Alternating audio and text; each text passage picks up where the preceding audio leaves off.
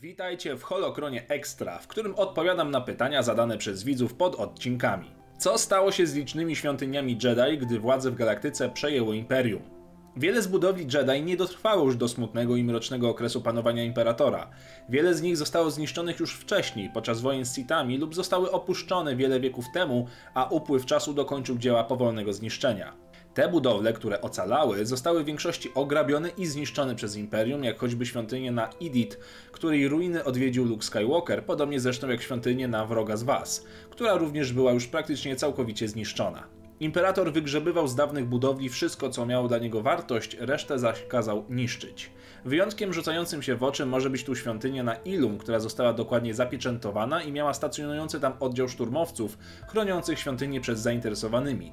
Wiele ze świątyń, szczególnie w legendach, w ogóle nie zostało przez Imperium odkryte. Dopiero potem, podczas wojny z Yuzan Wong, budowle były odkrywane i najczęściej unicestwiane w wyniku wojny. Kanonie los większości świątyń, np. tej na Anto, póki co nie jest znany, ale najpewniej książki czy komiksy przedstawią nam dalszą historię. Czy kryształy Kyber dawały użytkownikom jakieś dodatkowe moce? W kanonie niektóre kryształy Kyber posiadały unikalne właściwości, ale dotyczyły one głównie działania samego miecza. Na przykład kryształ Ghostfire, dzięki któremu ostrze miecza było prawie niewidoczne i emitowało dźwięk ledwie słyszalny. Inny ciekawy kamień to Dragit, który emitował bardzo wyraźny, głęboki dźwięk i dodawał falę uderzeniową podczas ataków. Można też wspomnieć o krysztale Zopis, który emitował bardzo niestabilne ostrze, które było przy tym niezwykle potężne. W legendach natomiast ilość kryształów i ich właściwości jest ogromna, wliczając w to kamienie znane z gier RPG, mamy gigantyczny przekrój kamieni i kryształów, które dają unikalne moce, właściwości czy wsparcie podczas używania mocy.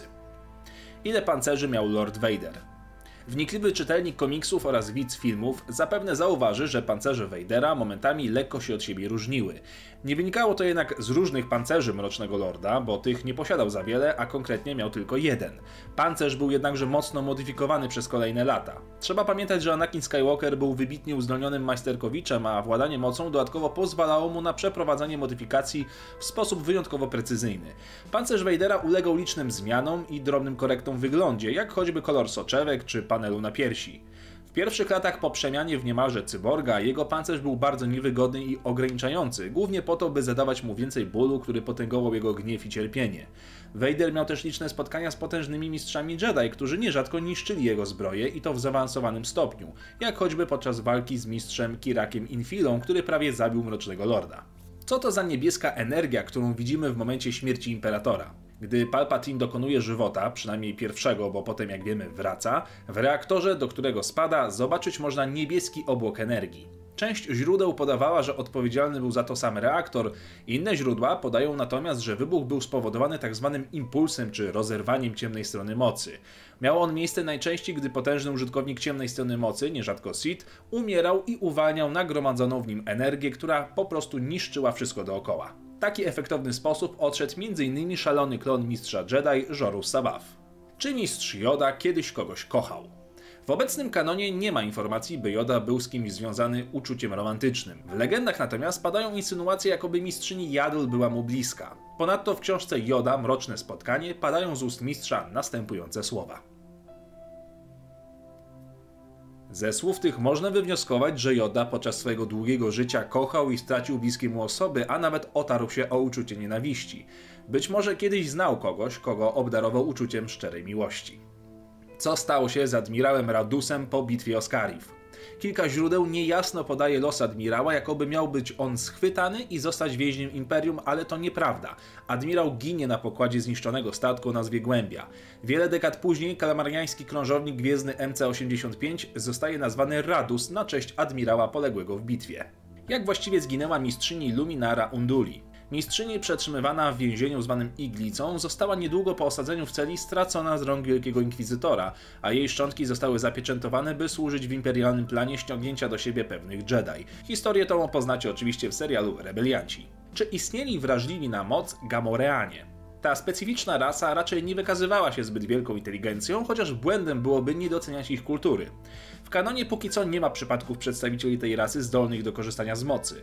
W legendach natomiast mamy choćby mutanta Gorka, który był mrocznym Jedi na usługach Jereka, mamy również zakon sióstr Gavaron, będących ugrupowaniem wrażliwych na moc kobiet z tej rasy, które założyły klasztor na ruinach świątyni Jedi.